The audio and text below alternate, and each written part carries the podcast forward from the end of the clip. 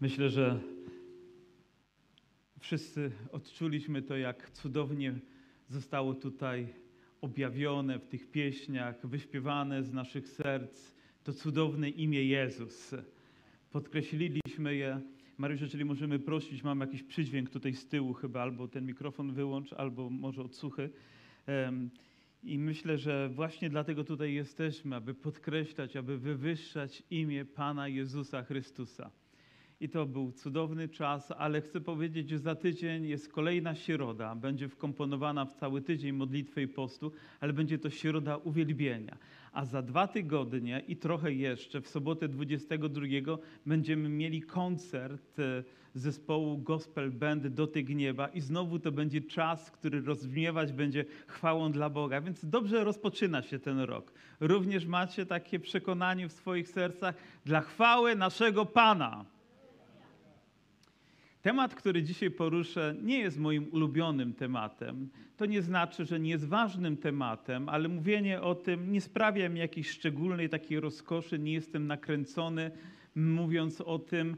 Być może jest to temat ulubiony innych kaznodziejów i chętnie, gdy powracają do czegoś ważnego, to właśnie powrócą do tematu związanego z antychrystem, z przeciwnikiem Bożym, czy kimś, kto przyjdzie po to, żeby zwieść e, cały świat i o ile to możliwe, zwieść również Kościół. Ale nie sposób omijać ten temat, gdy cyklicznie czytamy fragmenty Bożego Słowa albo całe księgi, wcześniej czy później na ten temat natrafimy. I też myślę, że powinniśmy mieć do niego właściwy stosunek. Tak jak proporcje Biblii. Gdybyśmy próbowali zakreślić jakimś flamastrem fragmenty, które mówią na ten temat, a później na jakiejś płaszczyźnie zobaczyć całość Biblii i te fragmenty, to one będą mówiły jakąś część naszego nauczania i naszego życia powinny one skupiać. Myślę, że gdybyśmy zaznaczyli imię Jezus, które jest objawione i w Starym Testamencie, i w Nowym Testamencie, to cała Biblia zostałaby podkreślona, bo o niczym innym nie mówi jak o Chrystusie. Ale gdy mówimy o sferach sił demonicznych, o sferach sił nieczystych, gdy mówimy o antychryście, to musimy uważać, aby nie przesadzić. Nie, żeby nie mówić prawdy, żeby nie przygotowywać Bożych ludzi na to, co ma nadejść, ale żeby nie przesadzić w takim znaczeniu, że nie wyeksponować albo też nie zafiksować się na tym. Myślę, że to jest takie dość popularne słowo, które mówi o tym, że ktoś po prostu tylko i wyłącznie ma jeden i jeden i jeden i nieskończenie jeden temat. Moim tematem numer jeden, dwa i sto jest Jezus jest Jego chwała, jest wywyższenie Jego imienia. A gdy dochodzę do takich fragmentów jak ten e, z listu Jana, który mówi o tym, że ma się objawić antychryst, ale też chciałbym zwrócić uwagę na to, co Jan tutaj podkreśla, że nie tylko na tym, co ma nadejść, ale na tym niebezpieczeństwie, które już jest i które było w Kościele, które było przez całe wieki i być może ono umyka naszej uwadze. A więc skupmy uwagę na, na Bożym Słowie i niech z jego wynika też i treść dzisiejszego zwiastowania. I oto drugi rozdział, wiersz 18 mówi nam tak. Dzieci, Jan mógł takie słowa powiedzieć, dlatego że był znany, był człowiekiem, który poświęcił swoje życie i Chrystusowi, i Kościołowi. Znany był w zborach. Jego miłość do Pana, jego miłość do ludzi emanowała z niego wszędzie, gdziekolwiek się pojawił. I gdy pisał również i ten list do ludzi wierzących, zwracał się do nich w tak bezpośredni, ciepły, przyjazny sposób, ponieważ byli mu tak bliscy i mówi następne słowa, które sprawiają, że należy się nad nimi zastanowić. Ostatnia to już godzina. Wiecie, po tych słowach dzieci następuje taki jakby zwrot, nie wiem, nawet emocjonalny. Ostatnia to już godzina. Nie wiem, czy należałoby tutaj nawet jakoś podkreślić to tonacją głosu, ale jeżeli wtedy była to ostatnia godzina, to dzisiaj możemy powiedzieć, że na wskazówkach są to ostatnie sekundy, są to ostatnie milisekundy tego, co jest dzisiaj, tego, z czym próbujemy się mierzyć. Mówi, a słyszeliście, że ma przyjść antychryst. Mówi, a słyszeliście? Czyli wygląda na to, że nie tylko wcześniej, gdy mówimy o też listy, które Paweł pisał i mówił też o przeciwniku Bożym i pisał w liście do Tesaloniczan, ale, ale znana była nauka na ten temat w kościołach. Ludzie słyszeli o tym. Słyszeliście, że ma przyjść antychryst. I błędem byłoby, gdybyśmy my tego nie uczyli. Gdybyśmy nie podkreślali tego, bo bylibyśmy ludźmi, którzy odchodzą od nauki Pisma Świętego. Oni musieli usłyszeć, musieli to przyjąć, ale też później to, co mówi Jan, jakby wyjaśnia, że nasze skupienie uwagi nie tylko powinno być na tym, że przyjdzie jedna osoba, która się objawi jako ten, który jest antychrystem. I ciekawe są też tłumaczenia dotyczące antychrysta, bo my najczęściej tłumaczymy to jako ktoś, kto jest anty, ktoś, kto jest przeciwny Chrystusowi, ale słyszałem jedno z tłumaczeń, które również mi się spodobało, że jest to ktoś zamiast Chrystusa. Ktoś, kto się pojawi, aby obwołać się o Bogiem i aby ludzie zamiast skupiać uwagę na Jezusie, skupili uwagę na Nim. A więc On będzie w centrum uwagi. Oczywiście mamy tutaj wiele hipotez, które mówią, no dobrze, no to kim będzie ten człowiek, a może on już był. I rzeczywiście w historii powstawały takie domniemania, że to mógł być Neron wcześniej, później kolejne osoby, które były przeciwne Kościołowi, zwalczały go. Niektórzy myśleli, że to będzie Hitler, ponieważ on miał takie znamiona. Niektórzy myśleli, że może to będzie jeden z papieży nawet, który się pojawi, że on będzie antychrystem ale tak naprawdę nie wiemy. Ale przyjdzie czas, kiedy Kościół będzie o tym przekonany w ponadnaturalny sposób, że to jest ta osoba, że on jest antychrystem, ponieważ wszystkie znamiona, wszystkie znaki, wszystko to, co zostało nam objawione w Bożym Słowie, zostanie skupione tak na tym, że nie, na tej osobie, że nie będziemy mieli cienia wątpliwości. Ale on zbliża się, on nadchodzi. Niebezpieczeństwo w tym jest takie, że my patrząc na to, co ma nadejść, być może gubimy z perspektywy to, co już jest. To, co już jest zagrożeniem, to, co już jest problemem, to, co zaczęło dziać się również w kościele, to, co zaczęło dziać się w zborach. Ostatnie lata no, patrząc w takich kategoriach przyspieszenia, to po prostu jest jakby ktoś turbodoładowanie włączył i ten czas przyspieszył i mamy wrażenie, że to przyjście Pana stało się jeszcze bliższe i tematem rzeczywiście, który bardzo często gdzieś tam na łamach, na forach i być może zjastowaniu pojawia się to Księga Apokalipsa, to powtórne przyjście Chrystusa i również antychryst, antychryst, antychryst.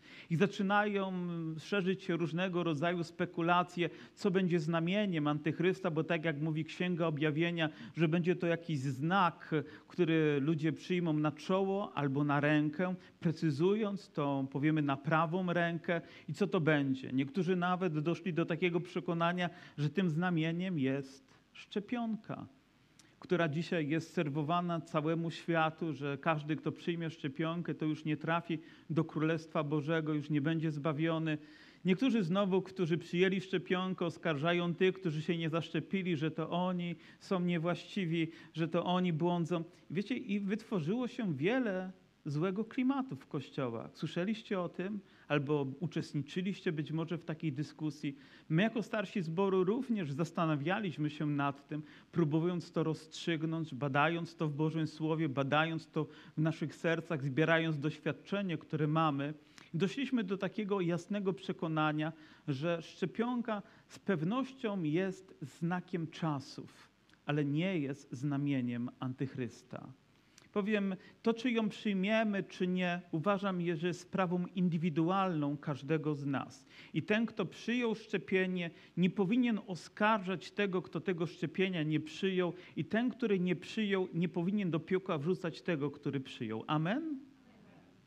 I mam nadzieję, że my jesteśmy tutaj po to, by budować nasze życie w zgodzie, a nie skupiać się na tym, co nie jest głównym tematem, ale stało się takim palącym tematem, zapalnym tematem, konfliktowym tematem i że wielu ludzi być może gdzieś tam coś pisząc w różnych miejscach przesadziło, może powiedziało za dużo, może zbyt wiele było w tym emocji, a za mało poznania i za mało prawdy. Oto co mówi dalej apostoł. Słyszeliście, że ma przyjść antychryst, lecz oto już teraz wielu antychrystów powstało. O, co za ciekawe stwierdzenie, że nie tylko ma przyjść antychryst, ale Jan mówi, wielu antychrystów już powstało w tamtym czasie, którzy mieli bardzo destruktywny wpływ na Kościół. tych antychrystów rozumiem to tak, że duch antychrysta już zaczął działać, zaczął oddziaływać na Kościół tak, że zaczęło w jego środku dziać się coś niedobrego. Coś, co najpierw zrodziło się gdzieś w umyśle jakiegoś człowieka, później on to zaczął prezentować w kościele. Nie było to zgodne z Bożą wolą, nie było to zgodne z Bożym Słowem. Zaczęło wywoływać zamieszanie, podziały, konflikty w kościele, a na pewno już zaczęło ludzi odwodzić od Chrystusa. Nie on już był wyśpiewywany, nie on był tematem numer jeden, ale gdzieś zszedł na plan drugi, a więc zamiast Chrystusa ci antychrystusowcy znaleźli inne tematy zastępcze, które stały się dla Kościoła ważne i palące. A więc uważajcie, czy to, co słuchacie, czy to, o czym czytacie, czy to, w czym uczestniczycie, nie ma takich znamion, aby odwieść naszą uwagę od tego, co jest najważniejsze. Dlatego z taką radością dzisiaj śpiewałem te pieśni, że imię Jezus, imię Jezus, imię Jezus. Ono tutaj było tak wiele razy wyśpiewane, podkreślane, bo ono dla nas ma tak ogromne znaczenie. Mówi, skąd stąd poznajemy, że to już ostatnia godzina, bo właśnie te znamiona zaczęły występować. Wyszli spośród nas, lecz nie byli z nas. Zagadkowe stwierdzenie. Mówi, wyszli spośród nas, ale nie byli z nas. Co to znaczy spośród nas? Jedno co wiemy, to że z kościoła, że spośród ludzi wierzących, nie ze świata przyszli, wtargnęli, ale spośród ludzi, którzy byli w kościele, pojawili się tacy, którzy mieli te symptomy, czy zachowania, czy działania, czy nauczania, które nosiły to, co było demoniczne, to, co było złe, to, co odwodziło uwagę od prawdy, a przede wszystkim od Pana Jezusa Chrystusa, który jest prawdą. Mówi, lecz nie byli z nas. Ale precyzując to, co Jan miał na myśli, kogo miał na myśli? Czy miał na myśli tych ludzi, że spośród nich oni wyszli? Czy miał na myśli też ten pierwszy kościół, który rodził się na jego oczach? Być może to, co zrodziło się w takiej świętości i chwale w Jerozolimie i tak szybko się rozrastało, że tam już zaczęły powstawać problemy, jacyś fałszywi kaznodzieje, którzy poszli dalej i zamiast zwiastować Chrystusa tak, jak robiło to tych dwunastu, to zaczęli głosić inną Ewangelię. Zaczęli odwodzić ludzi od Chrystusa albo umniejszać Chrystusowi. I myślę, że to jest bardzo prawdopodobne, bo cały list jest ostrzeżeniem przed fałszywymi jakimiś nauczycielami, wędrownymi kaznodziejami, którzy próbują zatruwać życie Kościoła. I Jan nie omieszka tutaj użyć tego słowa, mówi, mówi to, to antychrystusowcy. To ludzie, którzy nie mają z Ewangelią, z Chrystusem nic wspólnego, a tylko to, że sieją zamęt i spustoszenie w kościołach.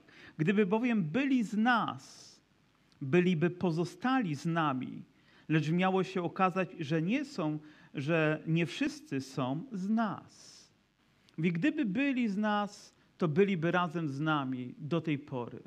Bo to, co powinno charakteryzować naszą wiarę, to nie tylko jakiś początek, nie tylko jakieś uniesienie, niewiedza, ale codzienne trwanie w Chrystusie. Z dnia na dzień, z tygodnia na tydzień, a nawet z pokolenia w pokolenie. Dekady umykają nam, ale wiara pozostaje niezmienna, czego przykładem, doskonałym przykładem jest życie i oddanie apostoła Jana tego męża Bożego, tego człowieka, którego Bóg wybrał, wyposażył w swoje słowo i użył później z wielką chwałą. A wy macie namaszczenie od świętego i wiecie wszystko. A więc są oni i jesteśmy my. Mówiąc my, mam nadzieję, ta garstka ludzi głęboko wierzących, ta garstka ludzi, którzy mają odwagę trzymać się prawdy Bożego Słowa, nie dawać się zmanipulować jakimiś fałszywymi naukami, które rodzą się, rodziły się i rodzą się i również i w naszych czasach. Ale użyte jest tu słowo namaszczenie. Słowo namaszczenie związane jest z osobą też Ducha Świętego, z Jego obecnością w nas, z czymś, co Bóg wnosi w nasze życie. I rzeczywiście ogromne znaczenie dla naszego duchowego poznania ma to, że jesteśmy pełni Ducha Świętego. Ponieważ bez Ducha Świętego nie możemy rozpoznawać prawdy Bożych. One są przed nami zakryte, są dla nas tajemne. Duchowy człowiek koncentruje się na duchowych rzeczach, ponieważ ma Ducha Świętego, ponieważ to On objawia nam prawdę, On przekonuje nas o ważności tej prawdy w naszym życiu. A więc co zostało zaniedbane być może gdzieś w trakcie rozwoju Kościoła, jego dynamiki? Może to, że ludzie utracili namaszczenie, że wiedza była przekazywana, a w pewnym momencie Ludzie byli tak pełni wiedzy, a tak mało pełni Ducha Świętego, że zaczęli błądzić w tych swoich ludzkich rozważaniach i zaczęło to doprowadzać do złych nauk, które na przestrzeni całej historii rodziły się w różnych okresach i miały destruktywny wpływ na Kościół. Chcę Wam powiedzieć, że znam kościoły, które rozpadały się z powodu fałszywych nauk i fałszywych doktryn, które się tam pojawiły. Ktoś z Was słyszał o takich kościołach? Że przyszli ludzie, którzy zaczęli odciągać uwagę od Chrystusa i najczęściej ta uwaga była skupiona na jakiejś osobie. O, tu jest taki prorok, o, tu jest taki mąż Boży, a mało tego, jakie on cuda dokonuje, gdy on się modli. I cała uwaga zamiast na Chrystusie jest skupiona na człowieku, na człowieku, na człowieku, a ten człowiek wykorzystując tę swoją popularność, stawiając się w miejsce, gdzie powinien być Chrystus, zaczyna oddziaływać na ludzi i później zaczyna przekazywać swoją wiedzę, swoje nauki i w ten sposób zwodzić Bożych ludzi. Dla mnie to nic innego jak duch antychrysta, który w ten sposób się objawia i zaczyna działać. Lecz Jan zachęca Bożych ludzi, aby mając to namaszczenie, mając poznanie Bożego Słowa, bardzo mocno się go trzymali. Wiecie, naszym ojcom wierzę, Wystarczyła Biblia pod pachą, otwarte serce i oni byli wytrwali, oni byli gorliwi. Oni znali Boże Słowo lepiej niż poranną prasę niż wieczorne wiadomości, niż cokolwiek innego. Cytowali całe fragmenty Bożego Słowa tak, jakby ktoś im wypisywał gdzieś na ścianie, ponieważ żyli tym Słowem, emanowali tym Słowem, a później z wielką mocą mogli się dzielić. Nie mieli takiego wykształcenia, być może nie mieli nawet takiego zasobu słów, jak dzisiaj mamy. Nie mieli takich zdobyczy techniki, ale mieli Słowo, mieli Ducha Świętego i to wystarczyło, żeby Kościół był zdrowy, żeby Kościół był silny, żeby ludzie nawracali się to, co w ich życiu dzieje się, było autentycznego. Myślę, że też do takiego chrześcijaństwa i do takiej prawdy wzywa nas na nowo i nasz brat w Chrystusie Jan, ten cudowny apostoł, ten człowiek, który żył dla Boga i dla Kościoła całym swoim sercem. Mówi, nie pisałem wam, nie pisałem wam nie dlatego, że nie znacie prawdy, ale dlatego, że ją znacie i że żadne kłamstwo nie wywodzi się z prawdy. Bo jeżeli ktoś żyje w prawdzie, to nie może manipulować nią. Musi w niej żyć, musi w niej trwać. Ona jest integralną częścią naszego życia, naszej postawy, naszego zachowania, bo jeżeli tak nie jest, to zaczynają rodzić się problemy. Powiem, co z tego, że człowiek rodzi się na nowo, przynajmniej uważamy, że tak jest, jak jego życie nie jest tego świadectwem, jego poznanie w prawdzie nie wzrasta, że po dziesięciu latach, gdy pytasz go o fundamentalne rzeczy dotyczące, nie wiem, jego relacji z Bogiem, osoby dzieła Chrystusa, Ducha Świętego, tego wiedza nie jest nawet elementarna, nawet nie jest podstawowa. Gdzie mówimy tu o dojrzałości, gdzie mówimy tu o prawdzie? Mówimy tu tylko o jakimś emocjonalnym przywiązaniu do jakiegoś miejsca, do jakiejś grupy ludzi, ale to bardzo szybko może się zmienić, zwłaszcza wtedy, gdy będzie to zweryfikowane przez doświadczenia, które przyjdą, albo przez kłamstwa, które tak łatwo ci ludzie przyjmą, bo nie znali prawdy. Mówi, któż jest kłamcą, jeśli nie ten, który przeczy, że Jezus jest Chrystusem? Że Jezus jest Mesjaszem, że Jezus jest Zbawicielem, że Jezus jest Panem. Mówi, ten jest antychrystem, kto poddaje wątpliwość Ojca i Syna. A więc pierwsza rzecz, która się pojawia, to jakby umniejszyć Chrystusowi to, kim jest. Dzisiaj pytając przeciętnego wierzącego człowieka i prosząc go, żeby na podstawie Bożego Słowa wyjaśnił mi w prostych też może słowach i przykładach, skąd wie, że Jezus jest Bogiem. Gdzie odnajduje tę prawdę w Bożym Słowie, to wielu, no Jezus jest Bogiem, a skąd? No bo pastor powiedział. Dobrze, że pastor powiedział, ale ty powinieneś znać fragmenty, które wskazują, te bezpośrednie i te pośrednie, które mówią o tym, że Jezus jest Bogiem. W zasadzie mamy pewną rzecz do rozstrzygnięcia, bo świat próbuje to zakwestionować. Trudno mu zakwestionować fakt historyczny, że Jezus przyszedł jako człowiek, że pojawił się na tym świecie. Ale tutaj trzeba rozstrzygnąć, czy rzeczywiście mówił prawdę o tym, kim był czy może był wielkim zwodzicielem, a może też był człowiekiem chorym psychicznie i dlatego takie rzeczy mówił. I wielu ludzi ma tutaj dylemat, myśląc o tym, no rzeczywiście, może jest to prawdą, i ludzie zaczynają umniejszać Chrystusowi ale analizując życie Chrystusa, analizując Jego nauczanie, widząc tą czystość, tą spójność i widząc Jego gotowość do poświęcenia, już nie mówiąc o tym asie w rękawie, którym jest zmartwychwstanie, jedno możemy tylko stwierdzić, Jezus jest Bogiem. On mówił o tym bezpośrednio, gdy mówił jam jest, gdy przebaczał grzechy, gdy stawiał siebie na równi z Ojcem.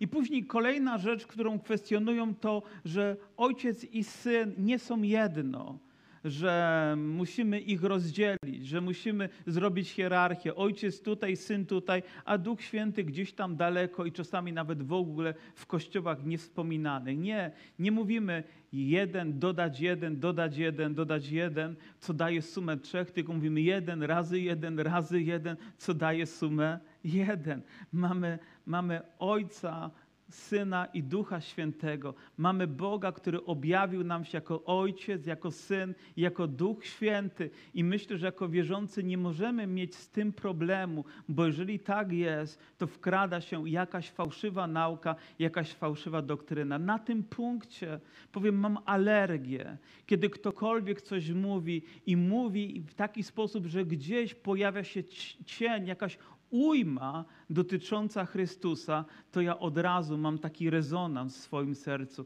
Od razu jest sprzeciw, który temu się nie zgadza, bo jakbym słyszał ducha antychrysta, który gdzieś w potocznej nawet mowie przez czyjeś usta próbuje tutaj nafaszerować zbór jakąś fałszywą nauką. Powiem wam, że mieliśmy kiedyś, no pewnego człowieka, który składał świadectwo i w jakimś momencie, nie wiem, czy się zagalopował, czy się obnażył i on mówi, no bo bracia i powiedział świadkowie Jehowi. Ja wiem, że teraz stąpam trochę po cienkim locie, ale ja wam powiem, żaden świadek Jehowy nie jest moim bratem w Chrystusie. Dlaczego? Dlatego, że gdy mówimy o Chrystusie, to mówimy chyba o dwóch różnych osobach, bo dla mnie Jezus Chrystus jest Bogiem z dużej litery, a nie z małej litery. To jest ten Jezus, któremu ja służę, to jest ten Jezus, którego ja poznałem i któremu swoje życie oddałem. A więc jeżeli On nie jest w Chrystusie tak jak ja, no to jest stworzony przez Boga tak jak ja. Tak w znaczeniu takim ludzkim mówimy, że jest bliźnim, ale nie jest moim bratem w Chrystusie. I żadna nauka, która by kwestionowała to, że Jezus jest Chrystusem, nie jest niczym innym jak zwodniczą nauką. Kiedyś pamiętam, miałem też seminarium na temat chrztu i też pojawił się pewien człowiek i zaczął mówić o Chrystusie w taki wątpliwy sposób. I ja od razu się zatrzymałem, spojrzałem na niego i mówię, mówię możesz się na mnie pogniewać, ale to seminarium nie jest dla ciebie. Ponieważ dopóki ty nie uwierzysz całym swoim sercem, że Jezus jest Bogiem, to nie, nie zostaniesz ochrzczony w naszej społeczności. Dlaczego? Bo nie chcę mieć nic wspólnego z taką nauką. I w tej kwestii my nie możemy być liberalni, nie możemy być pobłażliwi. W tej kwestii musimy być radykalni. Musimy stanąć mocno na fundamencie wiary i sprzeciwić się wszelkiemu takiemu duchowi antychrysta. To nie znaczy, że atakujemy ludzi, że odwracamy się od nich i jesteśmy w stosunku do nich nie, nieprzyjaźnie nastawieni, ale nie zgadzamy się z nauką, która za tym idzie. Ja nie mogę stanąć na jakimś forum ludzi, którzy uważają się za wierzących, a ja wiem, kim jest Chrystus, ale oni wyznają inne wartości i powiedzieć, że jesteśmy jedno. Nie, nie jesteśmy jedno, bo ja mam tylko jednego Pana i jednego Zbawiciela. Może być wielu antychrystów, może być wielu ludzi, którzy próbują się postawić w miejsce Chrystusa, ale nie ja. I nie Kościół w Dąbrowie Górniczej. Amen. Dopóki macie takiego nawiedzonego pastora, który będzie trzymał się Bożego Słowa, będziemy trzymać się prawdy, będziemy ją podkreślać. Każdy, kto poddaje wątpliwość syna, nie ma i ojca. Każdy, kto poddaje wątpliwość syna, i to zauważacie, że w moim tłumaczeniu jest z dużej litery, nie ma i ojca. Kto wyznaje syna, ma i ojca. Bo Pan Jezus powiedział: Ja i ojciec jedno jesteśmy. Gdy uwielbiam syna, uwielbiam ojca. Gdy uwielbiam ojca, uwielbiam mojego Pana, Zbawiciela. I nie mam z tym wątpliwości. Nie mam w tym wątpliwości, ani nie mam problemu, żeby śpiewając w ten sposób myśleć, ponieważ to jest integralne z moją, z moją wiarą. A to słyszeliście od początku, a więc taka była fundamentalna nauka też apostołów. Niech powstanie, niech pozostanie w Was. Jeżeli pozostanie w Was, to i co od początku słyszeliście, i Wy pozostaniecie w Synu i w Ojcu. A obietnica, którą sam nam dał, to żywot wieczny. To Wam napisałem o tych, którzy Was zwodzą. Ale to namaszczenie, które od Niego otrzymaliście, pozostaje w Was i nie potrzebujecie, aby Was ktoś uczył, lecz, je, lecz jak namaszczenie Jego poucza Was o wszystkim i jest prawdziwe, a nie jest kłamstwem i jak Was na, y, nauczyło, tak w nim trwajcie. Myślę, że wypowiedź Jana jest bardzo głęboka. Nawet czytając po raz kolejny te słowa i gdy wypowiada je Jan, apostoł Jan, człowiek, który był no, w tak osobistej, niezwykłej relacji z Panem Jezusem, to myślę sobie, no ja nauczam na ten temat, ale czy mogę powiedzieć coś innego, mądrzejszego? Czy mogę uczynić tą rzecz no, taką bardziej zrozumiałą? Nie, musimy ją przyjąć taką, jaką ona jest. Musimy ją wyuczyć się w naszych sercach, wykuć na tablicach naszych, naszych serc. Ale co rozumiem poprzez to słowo? Mówi, ale to namaszczenie, to poznanie, które pochodzi od Ducha Świętego, które On nam też objawia, które czyni tak realnym w naszym życiu. I znowu powracamy do tego, że Kościół zapomniał, jak bardzo potrzebuje Ducha Świętego. Dlaczego go tak bardzo potrzebujemy? Bo gdybyśmy sięgnęli do pierwszego listu Jana, do czwartego rozdziału i czwartego wiersza, to czytamy tam ten zwrot, który mówi: Większy jest ten, który jest w Was, niż ten, który jest z tego świata. To jest piękne stwierdzenie odnoszące się do obecności Boga przez swego ducha w naszym życiu, w naszych sercach. I tutaj rodzą się dwie rzeczy, które dla nas są tak ważne. Po pierwsze, Duch Święty, on sprawia, że mamy poznanie Bożego Słowa że we właściwy sposób ono zostanie przyjęte przez nasze serca, nawet w prostocie naszego serca, ale właściwie umacniając naszą wiarę. I po drugie, to Duch Święty czyni nasze życie takim odpornym na wszelkie infekcje, które pojawiają się, na wszelkie fałszywe nauki i zmienia nasz charakter, ma moc w nas poradzić sobie z każdą przeciwnością i trudnością. Jeżeli znajdziemy chrześcijanina, który nie jest wypełniony Duchem Świętym, to on jest podwójnie narażony. Narażony jest na grzech, który będzie próbował go zdominować i będzie przegrywał też w swoim sercu i będzie narażony na fałszywe nauki, ponieważ nie będzie miał też tej duchowej odporności i cokolwiek ktokolwiek powie, to on bezkrytycznie to przyjmie. Ale jeżeli masz Ducha Świętego, i nawet nie jesteś chodzącą encyklopedią wiedzy, to Duch Święty, wiedząc wszystko, od razu w Twoim życiu wzbudzi niepokój, że coś jest nie tak, że to, co mówi kaznodzieja, nie jest zgodne z Bożym Słowem. Twoje serce pełne Ducha Świętego niemal odczuje to. Zadrżysz, może nawet podskoczysz, gdy usłyszysz jakąś nieprawdę, która zostanie wypowiedziana przez złotoustego mówcę.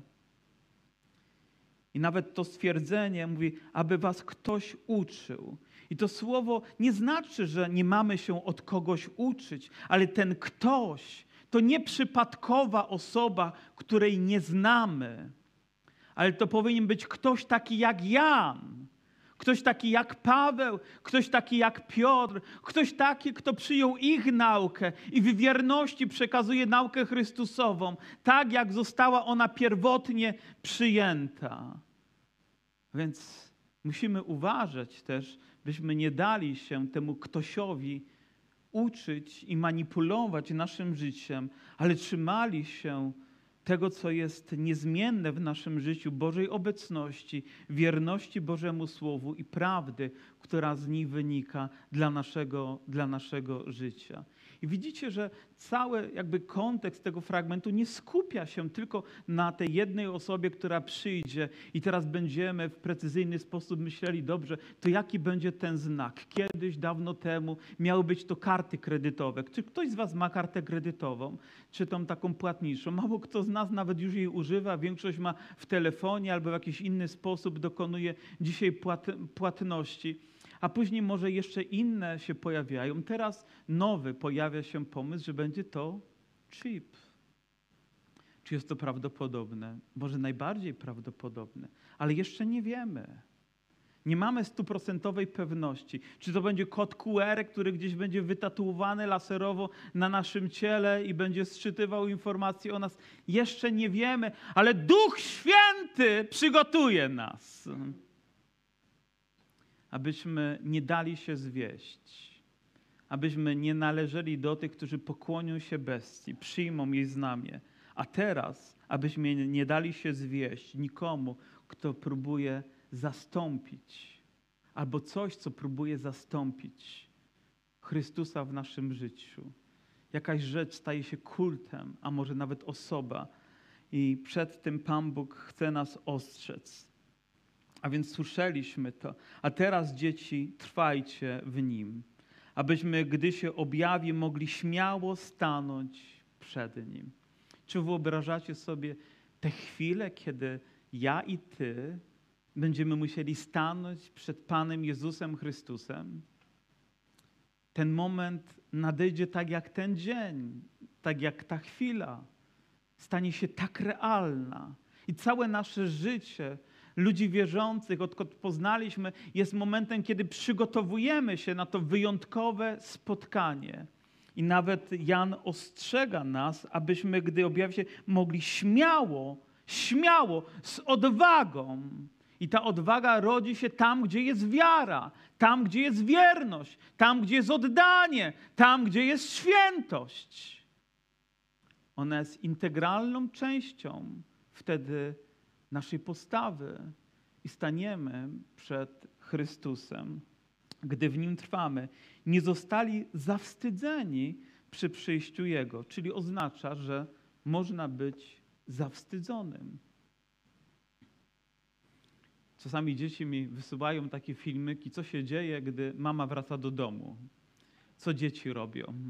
Jak chowają wszystko, uciekają po kątach, bo ktoś czy tata powraca do domu. Mam nadzieję, że w takim popłochu nie będzie Kościół, ale wyjdzie na spotkanie jak oblubienica swojego ulubieńca, nie wstydząc się, wiedząc, że to piękno jej zostało ukształtowane przez wierność, przez oddanie, przez wytrwałość, przez poświęcenie, przez codzienną społeczność z naszym Panem. I ktoś taki jest gotowy już dzisiaj stanąć przed obliczem Chrystusa. I będzie mógł to zrobić z radością i wdzięcznością serca. Jeśli wiecie, że jest, e, jeżeli wiecie, że jest sprawiedliwy, wiedzcie też, że każdy, kto postępuje sprawiedliwie, z niego się narodził. Wiemy, że Bóg jest sprawiedliwy. To jest fakt, to jest doktryna, prawda biblijna, którą my wyznajemy w naszym życiu. Ale Bóg mówi: Dobrze, skoro to wiesz, skoro wiesz, jaki jestem, to tyż też taki bądź. Bądź sprawiedliwy, bądź wierny, a nie będziesz musiał być zawstydzony. Nie wiem, czy zauważyliście, że w tym krótkim fragmencie nie pojawia się ciągle antychryst, antychryst, antychryst, antychryst, ale pojawia się prawda, prawda, prawda odnosząca się do Jezusa, odnosząca się do relacji z Nim. Jest taka pieśń, która mówi, że sam Pan wystarczy. Ja wierzę w to. Wierzę, że Jego obecność w nas przez Jego ducha jest wystarczająca. I gdy trwamy codziennie w Bożym Słowie, jest to wystarczające, abyśmy mogli ufnie oczekiwać Jego przyjścia.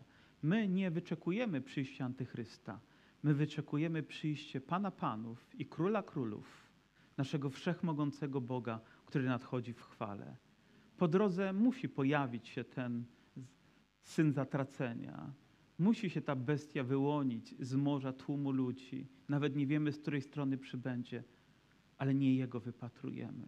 Wypatrujemy naszego Pana. To, co przyjdzie, będzie pewnie trudne i bolesne.